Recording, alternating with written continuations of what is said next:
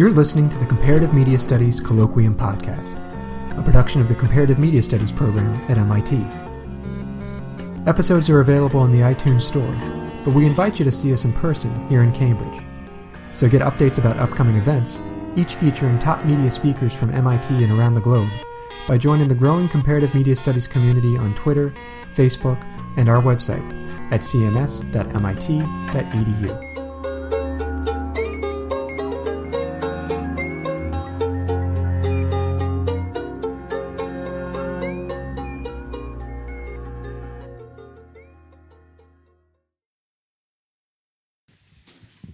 speaker today is Christoph Lindner. He's a professor of literature and the director of the Amsterdam School for Cultural Analysis at the University of Amsterdam in the Netherlands. I got to know Christoph uh, a year ago when I was doing a visiting uh, uh, professorship at uh, in the English department at the University of Amsterdam, and um, while I was there, Christoph's elevation to director of the Amsterdam School of Cultural Analysis was announced. And it struck me then when it happened that uh, it was a particularly rich venue for someone with Christoph's wide range of interests. And I'm sure some of that will be reflected in the talk he's going to give today. He's a research affiliate also at the University of London Institute in Paris his recent books include Globalization, Violence, and the Visual Culture of Cities, and Urban Space and Cityscapes. Finally, Fictions of Commodity Culture.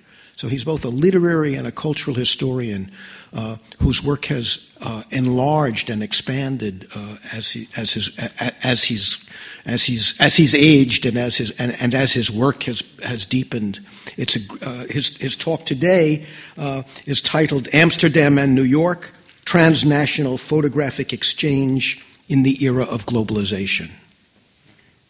Thank you, David. Can I check before I start that you can hear me okay? All right. I, I, kind of like that you're all sort of spread out because, as you'll see during the course of this talk, it actually resonates with one of the themes I'm going to be talking about, which is kind of isolation and estrangement. So, knowingly or not, you're doing the right thing. Um, and before I start, I want to say a little bit about uh, the context for this talk, and in particular to give you some orientation about my disciplinary perspective. But before all of that, thank you very much for coming, and thanks for the very kind introduction.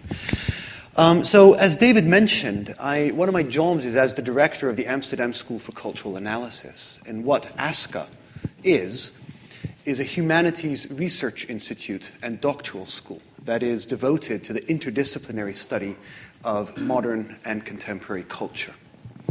And within ASCA, we have a whole range of, of, research projects running, between 30 and 35 projects. One of those is called the Cities Project, and that's a project that I coordinate. And in the Cities Project, the idea really was to create a space within the humanities for people working on urban topics to get together. And one of the themes that we have that, that, that, brings us together as researchers is trying to identify what we're calling new directions in urbanism. We're trying to figure out not just what the city is today, but where it's going in the coming years. And within that, a particular concern is globalization and the phenomenon of the global city. So, figuring out how globalization is reshaping cities, and in particular the culture of cities, but at the same time, how the culture of cities is perhaps influencing or having an, an impact on the processes and conditions of globalization. So that's the kind of background for where this talk comes from. That's the context, really, for my interest in transnational relations or exchanges between these two cities, Amsterdam and New York. And I'm going to be looking at photography, uh, partly because I think, well, I like images but also because I think it's, it's one particular form of cultural production that in contemporary visual culture is very interesting for exploring forms of transnational exchange. So that's really a long winded way of saying that the talk today is about globalization and cities, and that it's also about art and tourism. So those are my two sets of concerns. And addressing these two sets of concerns in relation to Amsterdam, and then in a more indirect way, New York, my aim is to examine the impact of globalization on the urban imaginary. And all I mean by urban imaginary is simply the way that we perceive, interpret, and perhaps most importantly, imagine uh, our urban environments. I should also explain that this interest in contemporary reshapings of the urban imaginary is connected to broader concerns with the role that transnational exchange can play in both resisting and reinforcing dominant globalized images of city space. So, with these ideas in mind, my focus today is a recent art exhibition titled New York Perspectives. And it's an exhibition that was commissioned by the Amsterdam city government in 2009 in which a group of contemporary New York artists were invited to photograph Amsterdam to mark the 400th anniversary of Henry Hudson's discovery of Manhattan in 1609. Now, Hudson was not Dutch, he was an Englishman, but he was working for the Dutch East India Company based in Amsterdam when he stumbled across Manhattan Bay. So, one of the ideas behind the New York Perspectives exhibition was to celebrate the very long history of transnational exchange that has existed between the two cities. And it's a history dating all the way back to New York's origins as a 17th century Dutch trading post and to the transatlantic flow of people, money, and goods that this early colonial enterprise set in motion. That's one idea behind the exhibition. The other idea behind the New York Perspectives exhibit was to create a reciprocal event, a kind of mirroring effect, with another exhibit that took place in New York earlier in the same year. And it was titled Dutch Seen, and it was hosted by the Museum of the City of New York. This was also in 2009, and it invited a group of Dutch photographers to offer a portrait of contemporary New York, and I'll talk a little bit more about this later on. For now, what's important to note are the chronology and the geography. So, first, we have a group of Dutch artists photographing uh, New York, and then six months later, a group of New York artists photographing Amsterdam. Now, the reciprocity is far from coincidental. Both exhibitions were jointly organized by FOAM, which is the Amsterdam Photography Museum. And this picture here is really just there gratuitously because everybody in Amsterdam has a bike, including museums. And I love the fact that it's parked right out front, in front of the front door. But both events were, were organized by FOAM. Both were deliberately timed to coincide with the quadricentennial celebrations being carried out in both cities. And these involved a transatlantic program of cultural events organized by the New York 400 Initiative.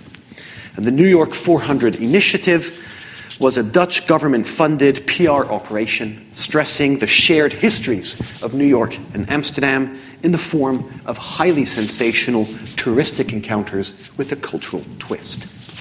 So in New York, these events included things like Dutch ice skating in the Big Apple. And I don't actually understand what makes the ice skating Dutch, but there you go. There was also the Taste New Amsterdam Festival. My favorite, the New Amsterdam Bike Slam, and then the hip and exclusive sounding New York 400 After Party.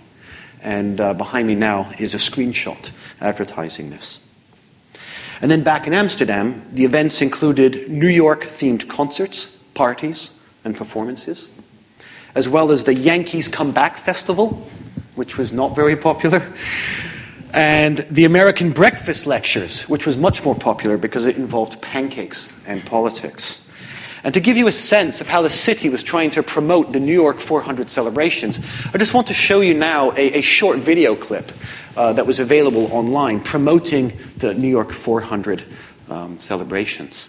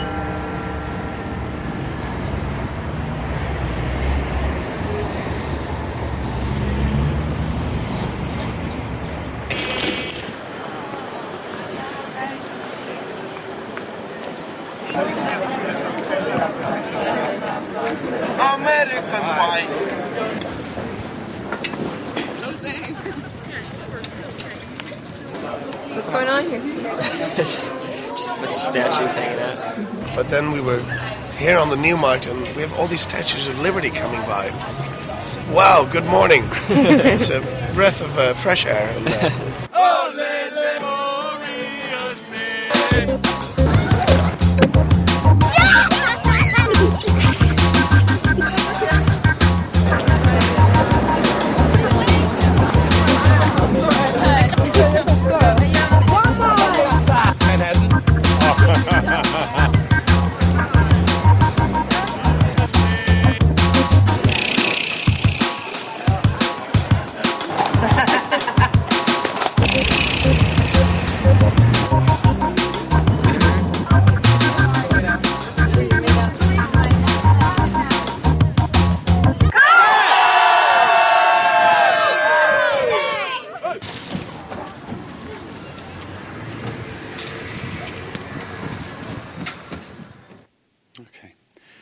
website still exists and is still active if you actually want to explore a little bit more the kinds of things involved. And I'm showing this video not to detour away from the topic of photography, but because I want to place the Amsterdam and New York exhibitions in the broader context of the marketing campaigns in which they were caught up. And these are campaigns that sought to plug Amsterdam and New York into a global matrix of branded city spaces. So, for example, the fact that the New York 400 events held in America were also advertised and promoted in the Netherlands via Amsterdam's main tourist portal, which is the iAmsterdam website. This says something about the campaign's transnational aspirations and influences. First, the I Amsterdam campaign, which is Amsterdam's official vehicle for promoting the city to international tourists, deliberately draws on the aesthetics and semantics of the I Heart New York phenomenon. And the use of English language further indicates the international orientation of the slogan. It's not in Dutch. And then finally, the words themselves, I Amsterdam, work as an explicit invitation for the visitor to occupy a subject position in relation to the city. So the heart of I Heart New York is replaced with the am, this declaration of urban subjectivity of I Amsterdam. In an interesting twist, a local resident group launched a counter campaign a few years ago called I Amsterdam. And this counter campaign makes even more transparent the intertextual, intercultural resonances with I Heart New York, while at the same time highlighting the tension involved in Amsterdam's city branding efforts. And it's a tension between, on the one hand, the desire of the city government to construct Amsterdam as an urban playground and ossified museum city, kind of Las Vegas meets Venice. And then, on the other hand, the desire of many residents to reclaim the city from the grip of international tourism. So, here, the heart in the I Amsterdam logo is obviously an import from New York. And it's used in much the same way to express personal connection and emotional investment in the city. And then further, the linguistic reorientation of the English sound I into the Dutch sound I, which means ouch, ow. It transforms the assertion of self into an expression of pain. I think that's kind of interesting. So, as this language play suggests, the goal of the counter campaign is to reappropriate the city, while at the same time giving voice to the discomfort that's caused to many residents by what they see as Amsterdam's excessive touristic orientation. Reconciling these two attitudes towards the city, one that invites global access and one that resists it, is something that preoccupies Amsterdam city government still today. And a very good example of that is the city's latest move to clean up the red light district. And the way they're trying to do is by performing something of a Times Square Disneyfication on this space of decriminalized drugs and prostitution. And it highlights some of the contradictions involved in Amsterdam's double tourist identity as Sin City and Art City. So, over the last few years, the city government has been involved in buying out brothel owners in the red light district and transforming the buildings into galleries and workspaces for artists and fashion designers. And parallel to this development, there's been a related effort to integrate more upscale, yuppie friendly dining and retail opportunities into the sidewalk mix of coffee shops, fast food joints, erotic supermarkets, nightclubs, and brothels. And the idea is not to get rid of the sex and drugs trades, but instead to temper their dominance of the streetscape with other more palatable, more marketable forms of edginess. And in this case, it's the trend driven edginess brought by artists, designers, restaurateurs, and boutiquists. I'm not quite sure if that's actually a word, but if you own a boutique, I imagine that makes you a boutiquist. So this experiment is ongoing.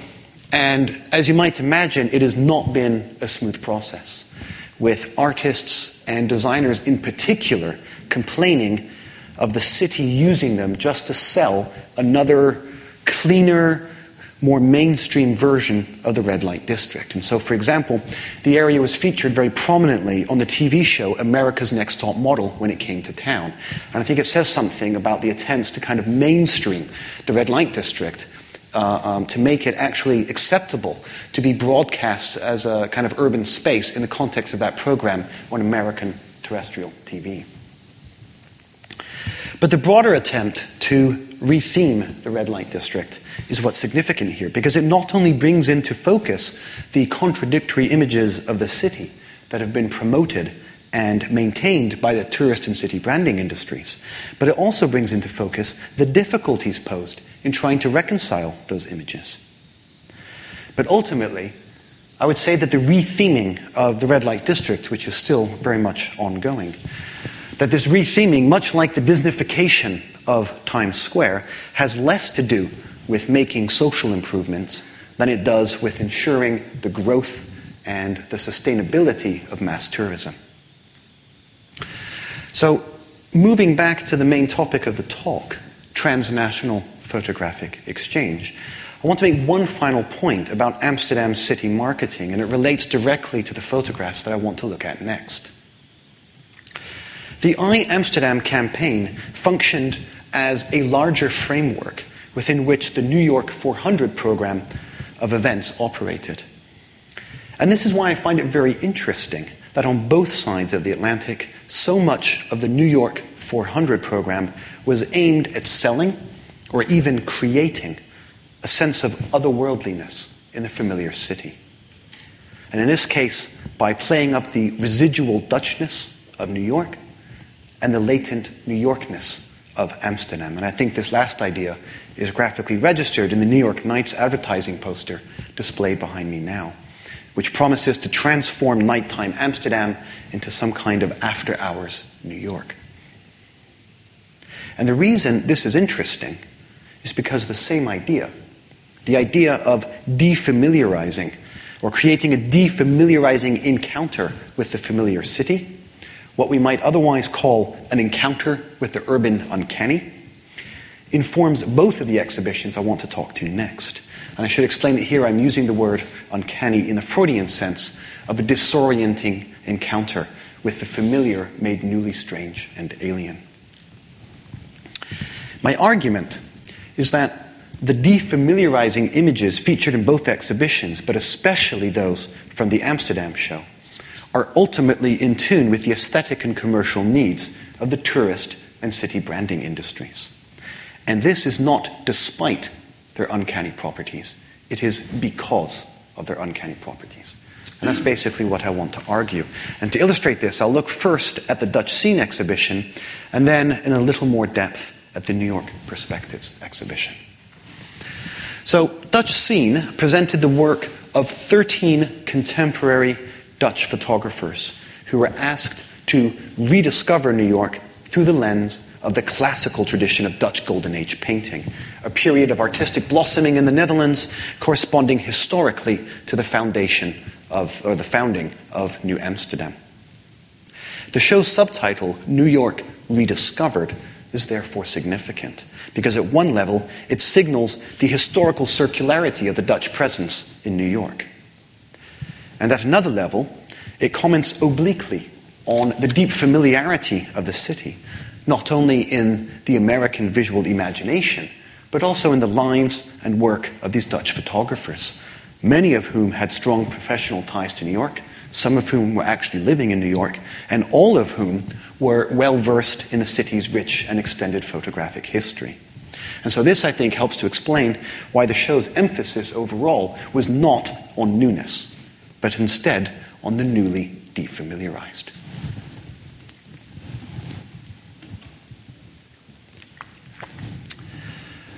Of the featured photographers, Hendrik Kerstens perhaps, perhaps best captures this dual concern with rediscovery and defamiliarization, especially in his engagement with the painting photography nexus.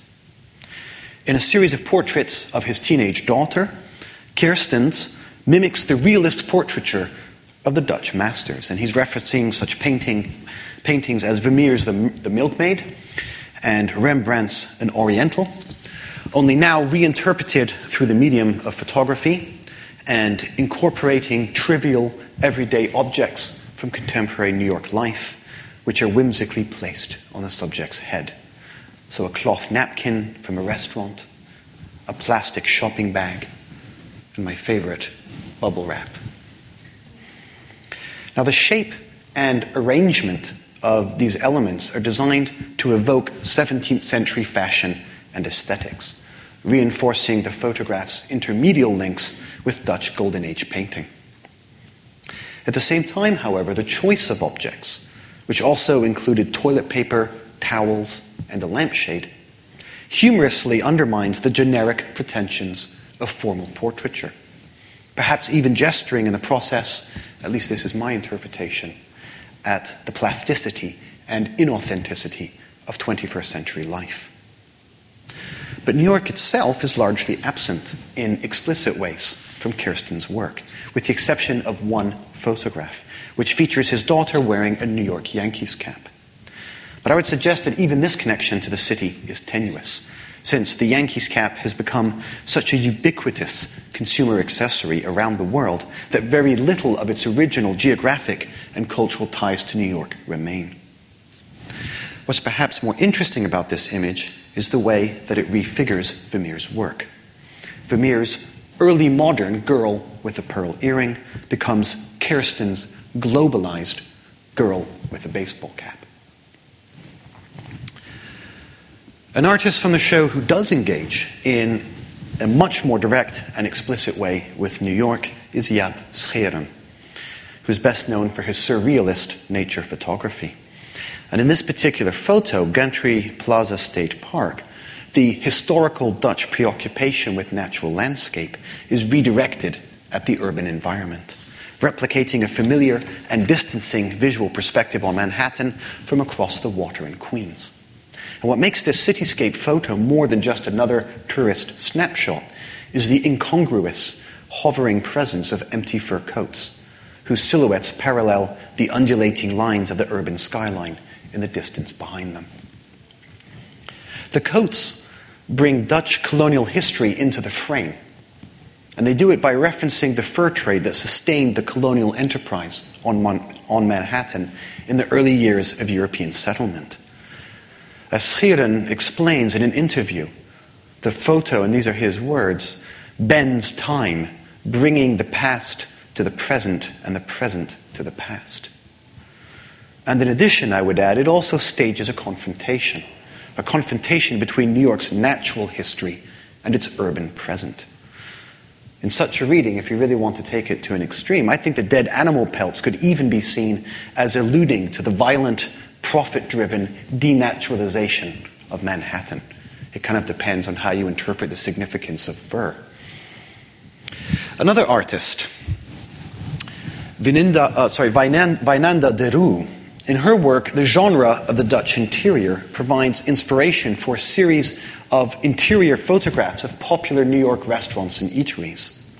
And here, the murky, everyday world of taverns, flop houses, gambling dens, and domestic quarters, so familiar in 17th century realism, is replaced by the lurid consumer spectacle of New York's fast paced dining scene.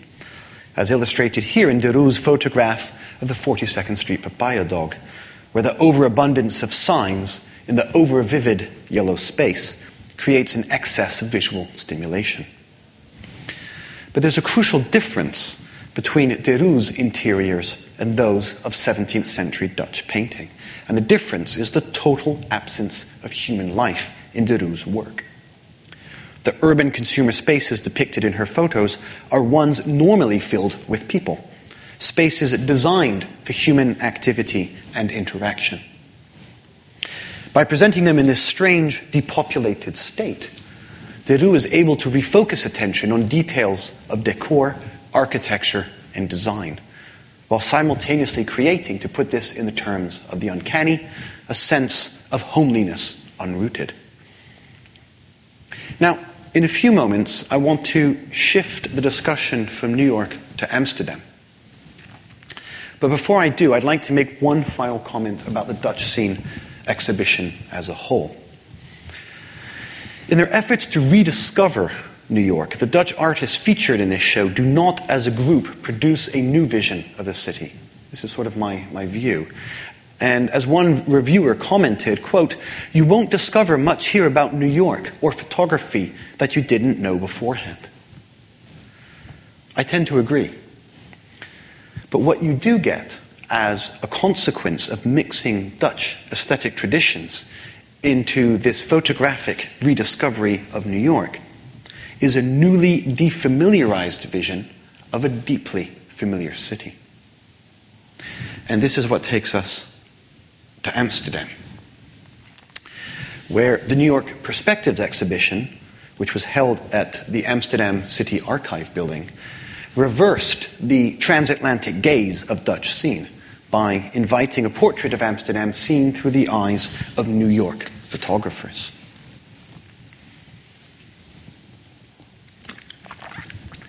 Now, despite the reciprocal nature of this project, there are a few significant differences. Unlike the Dutch artists visiting New York, the American artists visiting Amsterdam were encountering the city for the first time, and they were partly selected because of their unfamiliarity with the city. And also, compared to New York, Amsterdam is far less established in the global urban imaginary, so that its place, its meaning in visual culture, is not nearly so developed. So, the New York Perspectives Project is partly a response to Amsterdam's underexposure in international photography, a feature of the city that stands out even more when compared to New York's relative overexposure. The job given to the selected artists who were flown over to Amsterdam for a brief three week visit was to produce work capable of challenging established images of the city. And the result, or so the exhibition claimed, was that this outsider perspective on Amsterdam enabled new and surprising perspectives on four key aspects of the city. And these aspects are the street, the night, the water, and the outskirts and the photographers were invited to thematize these in their work. So, the time that I have remaining, what I want to do is interrogate this claim the idea that they were producing work capable of challenging established images of the city. And I want to do it via some analysis of individual images. And then, by way of conclusion, I want to make some broader remarks on how those images connect to a new or larger trend within the globalization of cities. So, I'll start with the street.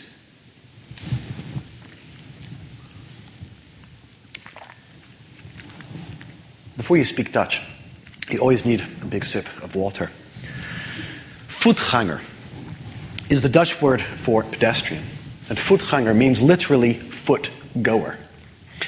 And in a series of photos titled Voetganger, Gus Powell embraces the pedestrian in the full double sense of the word, as meaning both ordinary and foot traveler.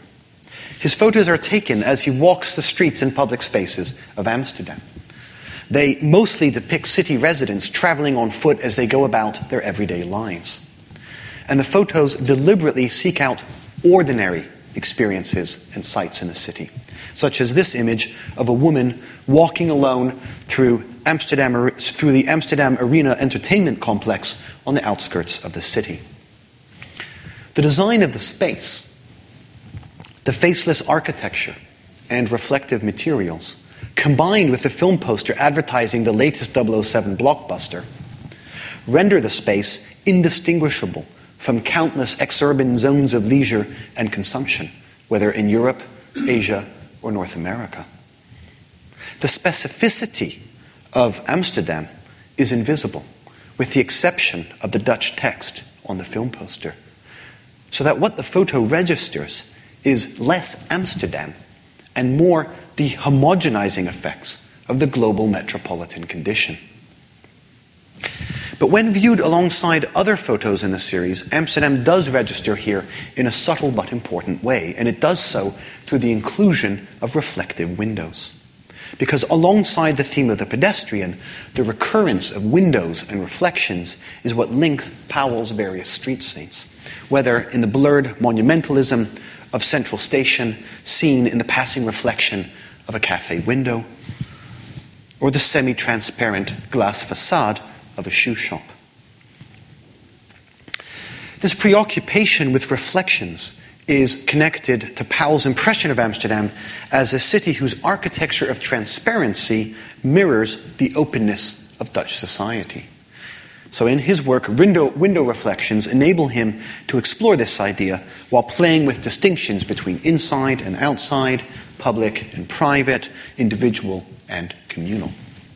And the result is, I guess, what I would describe as an oblique urban portrait, in which the city frequently figures as a ghostly, immaterial presence pushed to the boundaries of perception. Moving from streetscape to waterscape, Richard Rothman's photographs engage with one of Amsterdam's most enduring features, its canals, which have historically served as the city's arteries of commerce and mobility, and which today, through the pressures of water management and urban development, continue to exert a strong influence on the city. Rothman's black and white photographs draw on the conventions of landscape photography and reveal the lingering presence of the natural in the heart of the urban environment. And the trees which dominate all of the photographs screen the city, which can only be glimpsed in elusive fragments in the space between branches. Rothman's waterscapes represent a dreamlike renaturalization of the city, in which the organic now overgrows the urban. Roaming the outskirts of Amsterdam, Joshua Lutz explores Dutch suburbia and the contact zones between the city and the country. And many of his photographs register the influence of American culture, capturing the incongruous, haphazard presence of Americana in Dutch suburban living. A vintage Cadillac in the driveway of a middle class subdivision. A wooden Indian on the balcony of a boathouse an oversized, metallicized Hummer parked on the side of a road. These outlandish objects all belong literally to another place, but they are all strangely, even uncomfortably present in this one. And this is particularly true, I think, of the Hummer, which in a Dutch context represents a manifestation of suburban paranoia and securitarian ideology a militarization of urban space that has a long history in the United States. And just think, of course, of Mike Davis's uh, writings on Fortress LA. But a development which is only now emerging in similar ways in the Netherlands. So this image is perhaps more ominous in the Dutch context than it might be here. Other photographs in the series are concerned with transient or liminal spaces on the margins of the city, such as improvised dwellings in a vacant field, a wall of dingy advertising signs in a parking lot, or a highway underpass plastered with posters no one will stop to read. These non places, or non lieux, as Marc Augé would call them, emerge in Lutz's work as expressions of the failures of contemporary peri urbanism. Underdefined places where the proximity and the influence of the city become an obstacle rather than a vehicle for meaningful contact and exchange.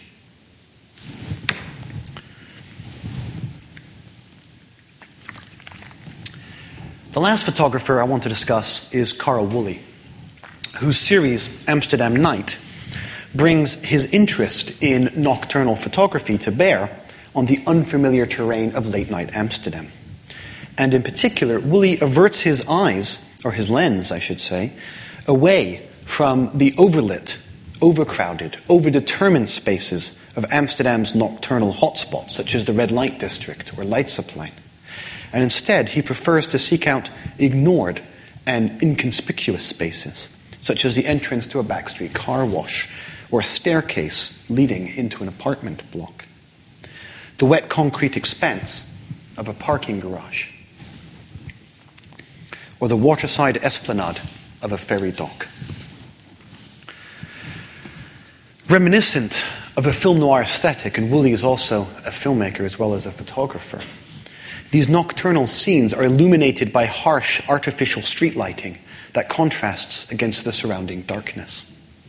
And more significant, from my perspective, is, is again the total absence of human life in these images. Like the depopulated New York restaurants we saw in Venenda de Roos's work, Woolley's After Hours Amsterdam is strangely, almost impossibly empty, quiet, and still, devoid of human presence and caught in a state of, suspend, of suspended animation. Now, stepping back to consider the exhibition as a whole, there are certain themes running through its outsider view of Amsterdam. From Gus Powell's pedestrians to Joshua Lutz's suburban non places, and from Richard Rothman's waterscapes to Carl Woolley's empty nights, the vision of the city that emerges is one marked by estrangement. Here, the dominant globalized image of Amsterdam as a center of sex, drugs, and Golden Age art is replaced by a counter image of the city as a space of the ordinary and the unspectacular.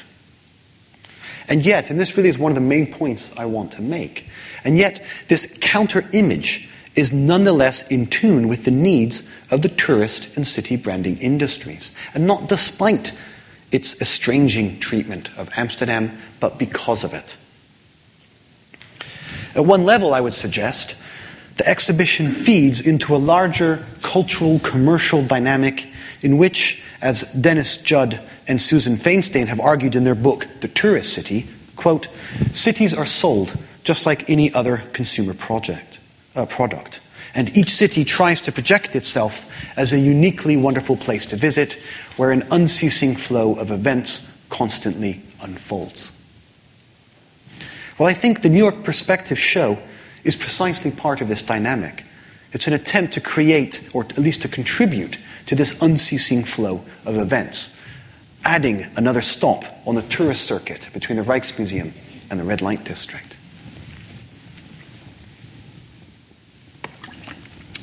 But at another level, the level of content, the exhibition also connects to the same dynamic of city marketing, but in a more roundabout way.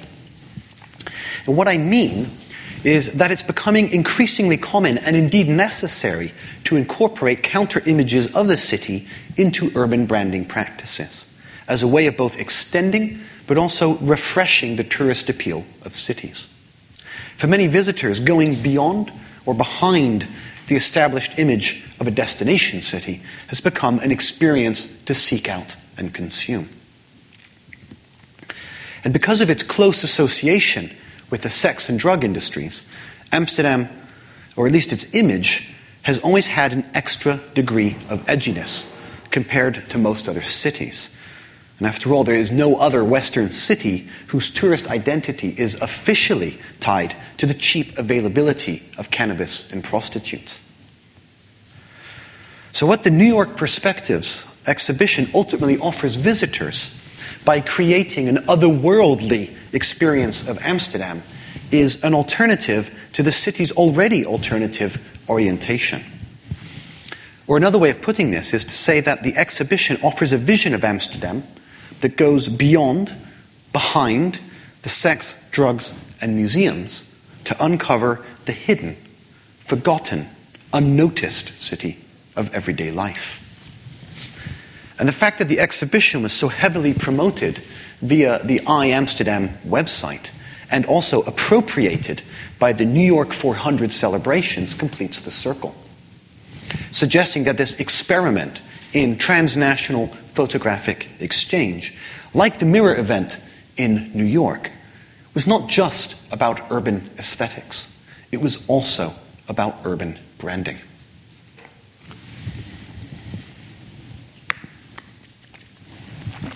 Now, it would be tempting to stop here, and perhaps you wish that I would. But I want to, st- I want to draw to a conclusion by going one step further. What I want to do is I want to link the photographs I've been discussing to a broader cultural practice and photographic trend that I want to call urban skimming. And to explain what I mean by urban skimming, I first need to respond to a recent journal article about the New York Perspectives event. In an essay titled Amsterdam Drift, I love that, that title, Amsterdam Drift, the art historian Rachel Esner suggests that the show's photographers, and she likens them to Walter Benjamin wandering the dying spaces of the Parisian arcades, they succeed in demonstrating that the outsider can, quote, grasp the secrets of a city, secrets usually reserved for its inhabitants alone.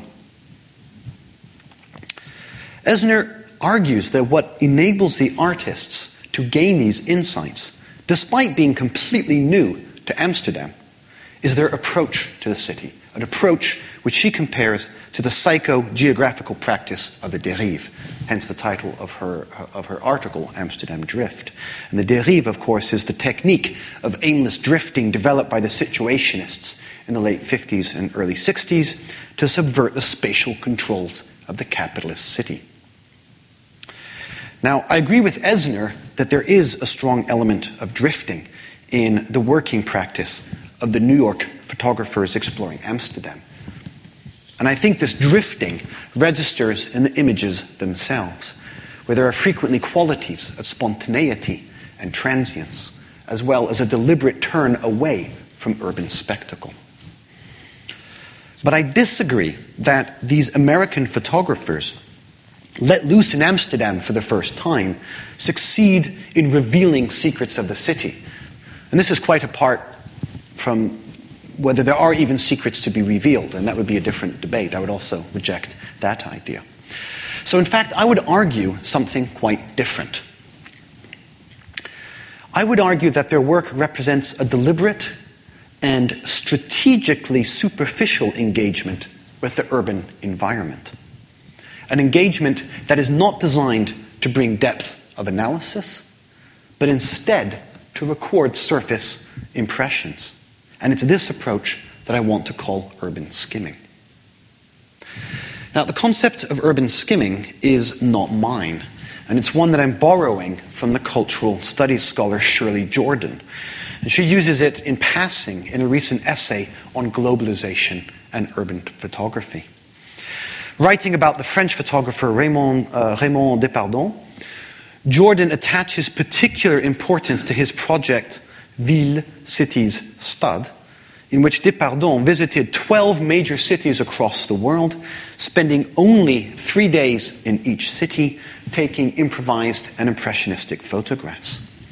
And Depardon's idea was precisely not to engage substantively with the cities he visited but instead to pursue fleeting encounters with them so he could document his first impressions in unspoiled form. And responding to these impressions, Shirley Jordan suggests that, quote, a new trope, that of urban skimming, might be posited to describe this project whose images express a brief, superficial relationship to the city.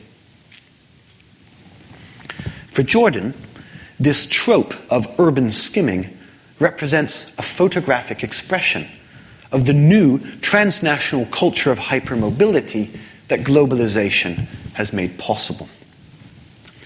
And I want to end by suggesting that the trope of urban skimming describes much more than Depardon's project. It also describes the overall approach adopted by the two exhibitions I've been discussing, where the treatment of the global city, particularly in the case of Amsterdam, this treatment is distinguished by fleeting, glancing, even gliding encounters with the city.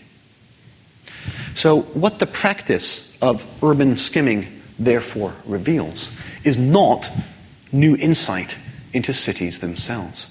Despite all the claims to the contrary, this is what Esner is claiming in her article, and this, of course, is, is what the exhibitions themselves were claiming. Instead, what urban skimming actually reveals, and this is my final point, is insight into the way we are increasingly experiencing and perceiving cities in the era of globalization. A development that has seen cities emerge in the urban imaginary as ever more homogeneous, interchangeable, and aesthetically standardized spaces of transit. And on that note, I'd like to stop. Thank you.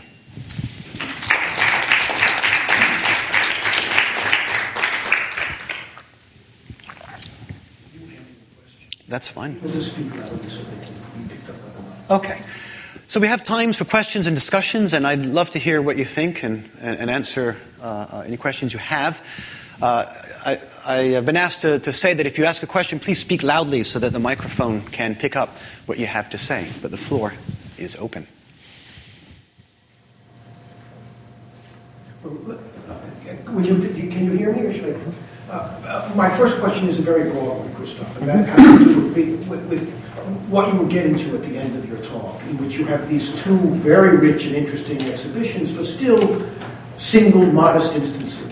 And then at the end, you generalize more broadly about your idea of skipping and so forth. And I, I, I, I want to ask um, a, a, a, a sort of general question about how you can further substantiate or justify the leap from these two specific, from, from, from these two uh, exhi- exhibitions to the larger idea about skimming and about the nature of ur- urban spaces generally.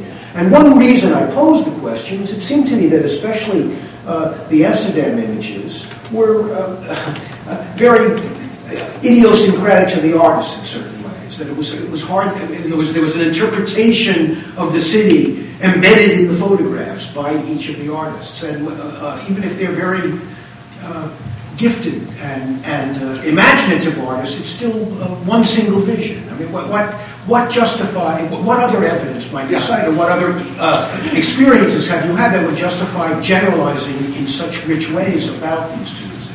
No, I mean, that's a very interesting question. And actually, thank you for asking that because I think it's, it's, it's very fair to say that, that this talk uh, is sort of self contained and then at the very end moves off in a different direction. But I felt it was important to add that different direction at the end because if it occurred to me when I was writing this, that actually is the bigger, more important point. And what I'm trying to say is what Depardon is doing in his, his, his project, this, this, this, urban skimming project, not only connects to what I think these, these photographers are doing in these two exhibitions, I think it describes more broadly the way that we, all of us, experience, imagine, and increasingly act in the spaces or the globalized spaces of cities in today's world. Um, so, in terms of cultural production, there, there's a lot of evidence. I mean, uh, uh, I, have shown you a, a case here, uh, a couple cases from photography, but you could easily look at literature or film. In film, I think a very good exa- example of urban skimming, the idea of the fleeting, uh, gliding, glancing encounter with the city, would be Sofia Coppola's film, Lost in Translation. And if you can remember at the beginning of that film, when Bill Murray arrives in Tokyo and he's riding his car into the city and he's kind of tired and jet lagged and confused and disoriented and just kind of resting his face on the window and, and, and the cityscape is gliding by. I think, again, this, this is a filmmaker playing with, but also engaging in a form of urban skimming. And what's very interesting about that film is that it never gets beyond the surface of Tokyo. And that's kind of the point of the film that these, these Westerners, these Americans lost in the city in a state of kind of perpetual transit, cannot have a meaningful encounter or deep engagement with the material reality of that city. It just, it's not there. So, so, so if you start to look for examples of artists, filmmakers, writers, uh, uh, any kind of cultural production that engages with the notion of urban skimming, either critiquing it, but also often doing it, I think you will find it everywhere.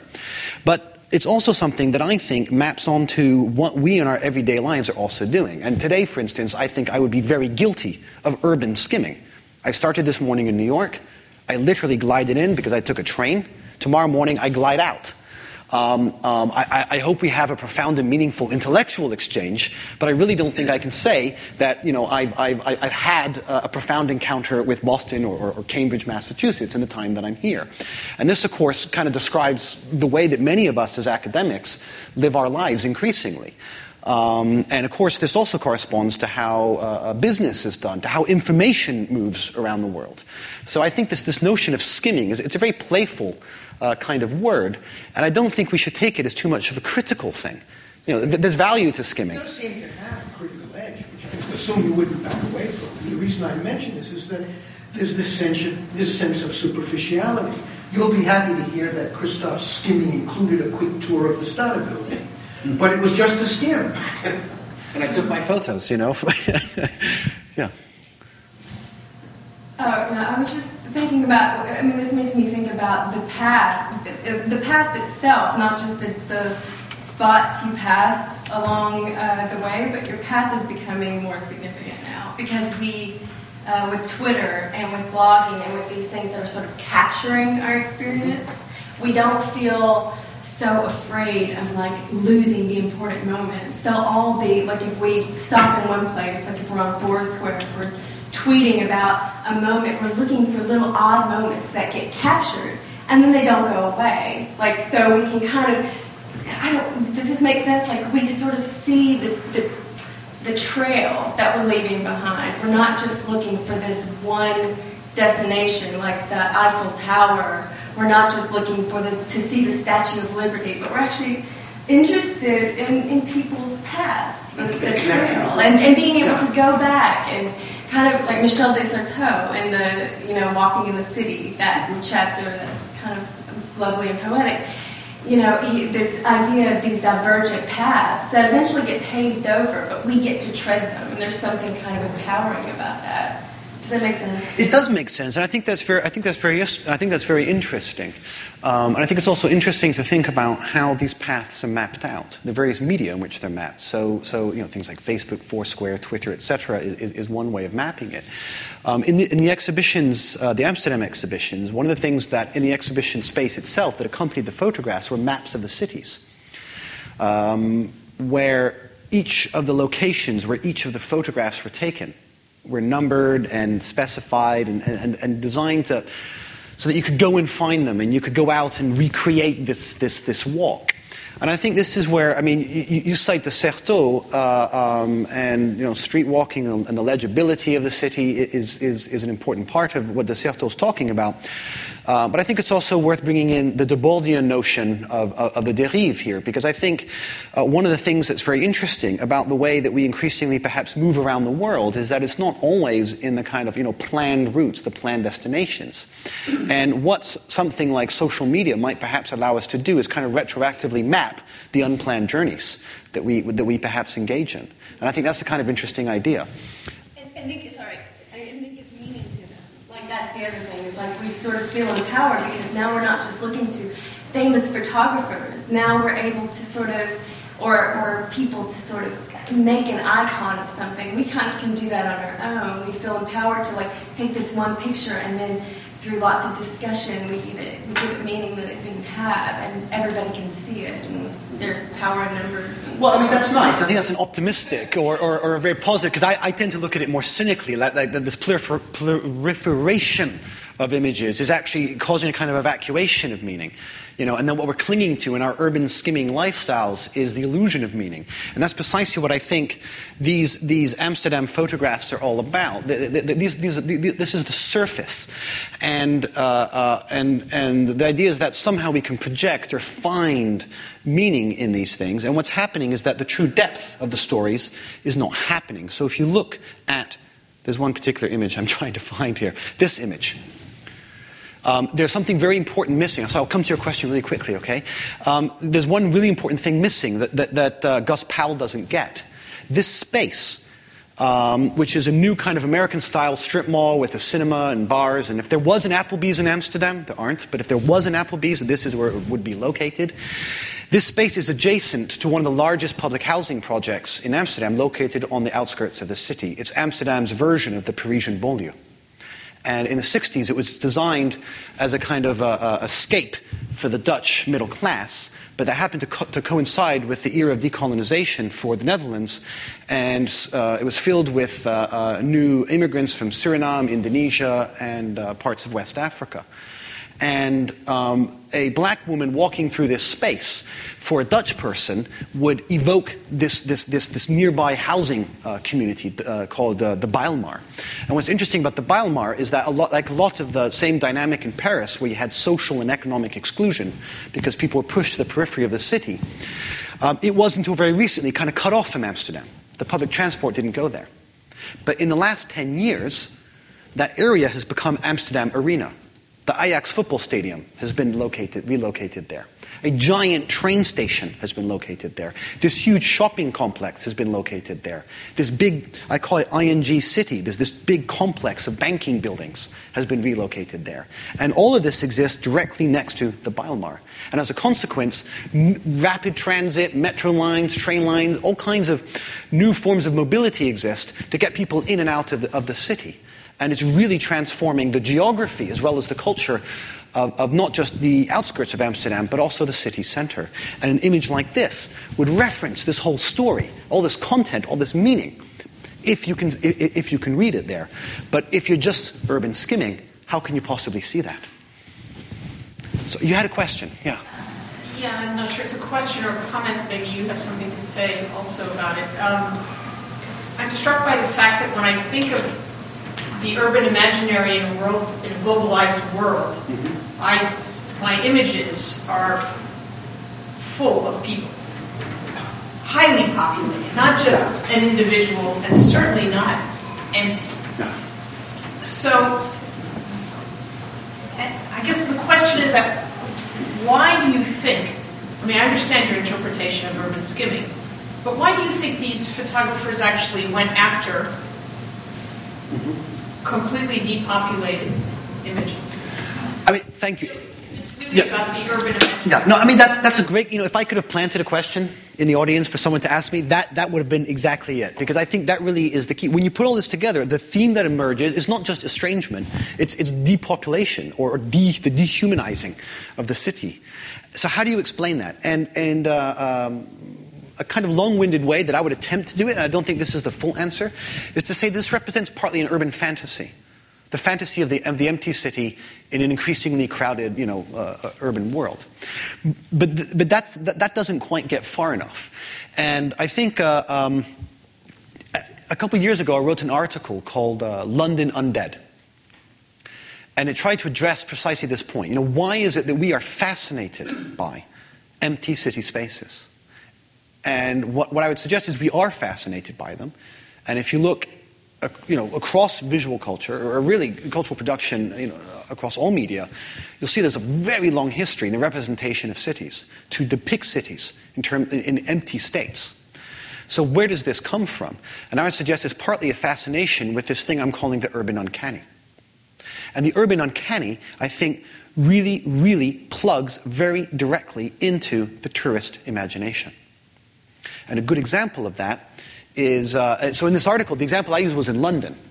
And I, I took this, the, the, film 28 Days Later about the guy who wakes up you know, in a coma and the city's empty. And he walks around empty London and he's trying to figure out what's going on. And I suggest that this, this fantasy of, of street walking the empty city without the crowds, without the people, is uh, a very deeply uh, uh um, embedded uh, urban fantasy. You see it, for instance, in the film Vanilla Sky in. Um, uh, the empty Times Square scene as well. It's the same thing. And it connects to, to uh, uh, um, the tourist imagination. And the, and the best example that I can offer you is the case of the London Eye, which produ- reproduces precisely de Certeau's notion of the distancing, estranging, elevated, you know, God's eye view of the, of the city. Um, and who here has been on the London Eye? You know, the big Ferris wheel in London. So when you were there, you noticed the William Wordsworth poem? engraved in those big letters. Lines composed upon Westminster Bridge in which Wordsworth describes empty London at dawn. The city's quiet. Its beating heart is lying still. It's a kind of undead city, depopulated. And this is the only time that Wordsworth can ever find the city beautiful. Why is it there as you walk into the London Eye? It's kind of telling you how to look at the city when you're, when you're up there. And it's to me very interesting that London Eye is operated by British Airways, or has the corporate sponsorship of British Airways. What is the slogan of the London Eye? The way the world sees London. So it's saying when you go up in London Eye and you look down at the depopulated, defamiliarized, estranged city from this you know, illusory voyeur god position, this is the globalized image of London that British Airways wants you to embrace, internalize, naturalize. And it's made even more kind of poetic by the fact that the ride is then operated by Mad- the Tussauds group, you know, the people from Madame Tussauds, who are all about engineering encounters with the uncanny. So all of this comes together, and I don't think it's accidental. I think it connects very much to our own uh, um, fascination with uh, with the urban uncanny. And I think it also connects to, I'm sorry, this has become, a, this has turned into a very long winded answer. I apologize. So, one, one, one final little thing. I think it also connects to, very much to something that uh, uh, Simmel writes about in his 1903 essay, The Metropolis and Mental Life, where he talks about the blase metropolitan attitude that people have to develop when they live in cities. You know, it's such, so intense, there's so much stimulation, it's such a uh, uh, um, a kind of aesthetically uh, um, um, um, aggressive and hostile environment that you have to kind of disengage at a psychological level. And what I would suggest is that in the contemporary post metropolitan era, the era of the globalized and globalizing cities, that this uh, blase metropolitan attitude is something that is really intensified and accentuated to the point where I think these kinds of images are maybe partly an expression of our radical disengagement with the social dynamic or the social dimension of cities. How deeply asocial we are becoming. You don't look convinced, though. I'm not, because there's many images full of people, and I'm still trying to understand why. I mean, I, I'm not disagreeing with what you say. Don't, please do. Simply trying to imagine a different way of looking at Amsterdam. You know, uh, taking part in this discourse, uh, when you were speaking about films, I was thinking about the, the uh, uh, trope in so many uh, apocalyptic films or science fiction films of the depopulated city because of some catastrophe of some kind, and that's actually you know a kind of a kind of recurring uh, topic in, in certain forms. But there, the empty city represents something terrifying. Or if it, it, it, looks empty, but actually the undead are still there in some films. Well, terrifying, but also sublime. So, it I mean, terrifying in, in a sublime, Burkean sublime kind of way. I mean, you know, this aesthetic marvel that awes and overwhelms. When you think of the day after tomorrow, is that the right one? When the world, when everything freezes? No, what's the one? Uh, or uh, I Am Legend, all, all, these images of these iconic cities, you know, suddenly rendered empty. What is the fascination? And okay, it may not be the predominant, the main way in which cities are visualized, but it is a recurring motif. It, it, it keeps coming back, and you can find it all over the place. Um, so there's something about it that has an appeal. So we have something back there. we'll, we'll, go to, we'll go to you next. Yes. So, so another motif is in, in the global thriller or the, the geopolitical thriller, like the Bourne films, and, and this kind of tax to cultural production or the economy of scale of the, the $60 million, $100 million Hollywood studio film where they, they try and shoot the protagonist in many global cities so that it sells in international markets, mm-hmm. you know, and, um, and again, the Bourne films kind of come to mind where there's the protagonist against many geopolitical forces. He's on the run. I mean, this is just a, a just contrast differently. There's a then the, the isolated city or, or the depopulated city. There's the protagonist, you know, with the major major um, um, fight sequence in a very public arena. You know, this is I mean, this is a contrast I'm offering to what we're talking about, but it might inform what we're trying to explore? Well, I mean, I, th- I think that's a very interesting example, and uh, certainly it connects. I think the Bourne films would be a beautiful example of urban skimming, where for Bourne the city is hyperlegible. You know, he, he can walk up to a train schedule in a foreign language, and he knows exactly what time the local train departs from platform 11 in about half a second. But he skims from, from city to city. He's hypermobile, and he's plugged in to you know this global matrix. Um, so I think the Bourne films are a beautiful example of urban skimming. But the question of uh, um, them being very crowded cities and you know, very populated cities um, is, is that, that is entirely the case. And what I'm not, I'm, I'm, I'm not trying to suggest that empty cities are, the, are in any way a dominant way of visualizing the city. What I'm saying is it's one of the motifs through which we, we culturally repeatedly imagine the city. Maybe that's the heart of what you mean by the uncanny. Is the, what strikes me most about depopulated images of the city is how uncanny they are in the terms you've used. Mm-hmm. How, how, how yeah. estranging it is. There's also the, the reality of photographers who've never been to Amsterdam going to Amsterdam, perhaps not wanting to take photographs of the biggest cliches there, and having to find something also that is expressive of their experience without it being trite or already said or you know. And in a sort of interesting way these are then not so trite. Well they're more unexpected images of amsterdam.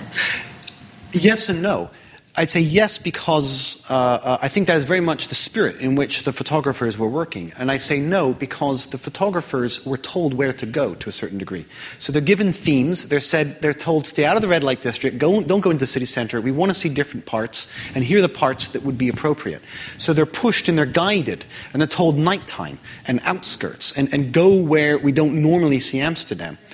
And, and, and so it kind of makes it a bit amb- ambiguous uh, how much of this is the photographer searching out you know, new facets of Amsterdam and how much of it is it following instructions. That's an important That's, that's important information you're providing. I think uh, cities also uh, can be seen as mechanisms. And, you know, uh, you can see cities as populations and get rid of the architectonic. You can also see cities as mechanisms and get rid of the people. And, you know, it's kind of a spectrum of possibilities there, and different people decide to look at cities in very different ways. And these people, it's very interesting what you, uh, the way you're describing what they're charged, what their their task was, because the way you describe it is, you know, you're describing it sort of physically. Go here, don't go there. It's there here and there, and so there's a lot of sort of spatial uh, challenge in cities that uh, fascinates artists. And, you know, these stairways uh, going to nowhere, things of that sort, are all about this architectonic that we're all immersed in. And if we put too many people in it, we don't see the architectonic. Um, one of the things that you said that fascinates me is uh, somebody uh, provided a map to all these. So these are definitely not places that uh, when you look at them, you have any idea where you are. I mean, there is no map. There's, the map is, but suddenly somebody's linking them with maps and saying, well, if you go to this spot, you'll see this thing. Mm-hmm. And you, what, what, what you'll see is what's in that photograph. And that to me is fascinating because somebody's actually trying to link them together.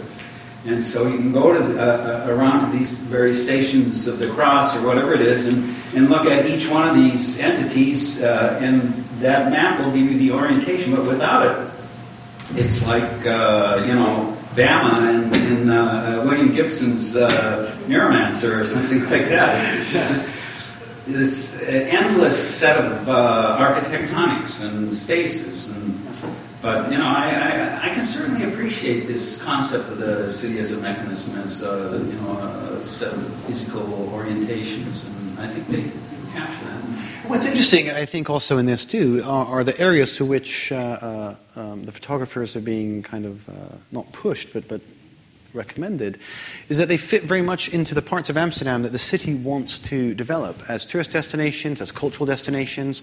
So I'm not I'm not quite sure where this handrail is, but for for, for Amsterdam residents, many of these locations are are, are recognizable. Um, and this, for instance, is the ferry stop to Amsterdam North which happens to be the kind of post industrial wasteland that is being kind of re developed into you know high end yuppie loft living. And MTV has just moved their offices there, and they're trying to make it the new creative industries district of Amsterdam. And so, this very link, which is right behind Central Station, going over to Amsterdam Nord, is precisely where they're trying to get uh, uh, visitors, residents, people, traffic, you know, human traffic moving to. So it's no accident, I think, that these kinds of locations, and elsewhere, I mean, I can only show a small number of the images, uh, but Carl Woolley also goes over to Amsterdam Nord and takes all these photographs of kind of empty streets over there as well. Um, so part of the idea too is that these images, in their own kind of aesthetic, artistic way, plug into a larger uh, uh, kind of urban development strategy slash marketing effort that the city is involved in. Please. I mean, it just makes me think isn't that what artists do? It's kind of like Shepard Fairey. You know, Shepard Fairey, who, you know, who he is, who designed the uh, Obama poster, famously, whatever. He, um, you know, got employed by these huge designers to, you know, he was a, a, a criminal and essentially, he went around and, and put things up illegally all over the city. a graffiti artist. A graffiti artist. You know who he is? Okay, sorry. I'm just I'm thinking sure.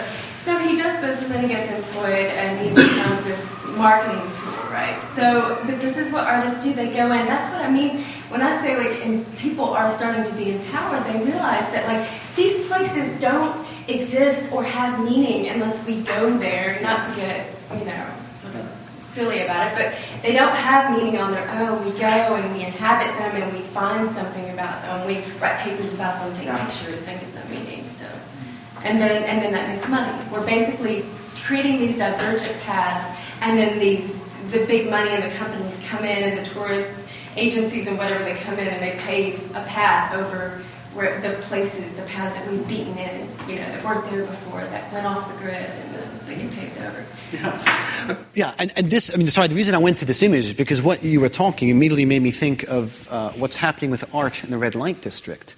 Because it's a very interesting kind of dynamic. At one level, there's an attempt at some very superficial form of gentrification. Um, at another level, artists are being used as the kind of, you know, avant-garde, literally the avant-garde, in, in this process of gentrification. Send in the artists. It'll help to begin to legitimize, clean up, and, and, and uh, uh, um, uh, make the red light district more palatable. And I think that's a deeply problematic strategy. It's not that the artists themselves necessarily want to be there, it's that uh, um, the city is kind of pushing them there. And one of the really big problems that, that, that uh, I mean, artists need space, and this is a perennial problem for, for artists, finding space in which to work. But by providing, by taking brothels and the red light windows and turning them into artist studios, it's a really problematic process. And a lot of the artists felt, and this is what this image is trying to comment on, felt very, very uncomfortable with the idea that you could say, yesterday it was paid sex happening here, and today it's art happening in the same space. And some of the artists. also paid art in a way because it's subsidized. Yeah. Yeah. And the city insisted that the artists leave their blinds, the windows open. So. Uh-huh. If you want to take it to that extreme, yeah. So, so these kinds of dynamics are there, and some of the artists were even finding out, uh, and I've talked to some of the people involved, to find out, finding out some really disturbing things about the spaces they're working in. There's one woman who found out that the, this, the room that she had uh, in that room, back in the 1960s, a prostitute was very violently uh, murdered. So it's not just that this was a place that's had prostitution for the last 50 years or so, it's also a place where women have been killed in this, in, you know, in this industry. Um, so using art in this very contrived, very manipulated, manipulated way to intervene in these kinds of urban design, urban planning initiatives is, is uh, I think, very, very controversial. And it, and it really connects. I mean, this is at the heart of Amsterdam's problem. It needs the prostitution, it needs the drugs trade, economically, culturally, even. But it doesn't, at the same time, like it. And it can't reconcile this image. And what's happening now is trying to Disneyfy, and I use that quite literally because it's the Times Square phenomenon, trying to Disneyfy the red light district, making it family friendly, This is literally the idea. We want kids and mothers and sisters and women to feel comfortable going to the red light district. Go there and have lunch. I do with my kids, but you feel really uncomfortable. It's not a nice place to be. There's some great restaurants, but it's not a nice place to be. And does it, you know, is it not more problematic to keep that, those same trades and activities going on, but give it a, a sort of facade, a surface that, that makes it more family friendly?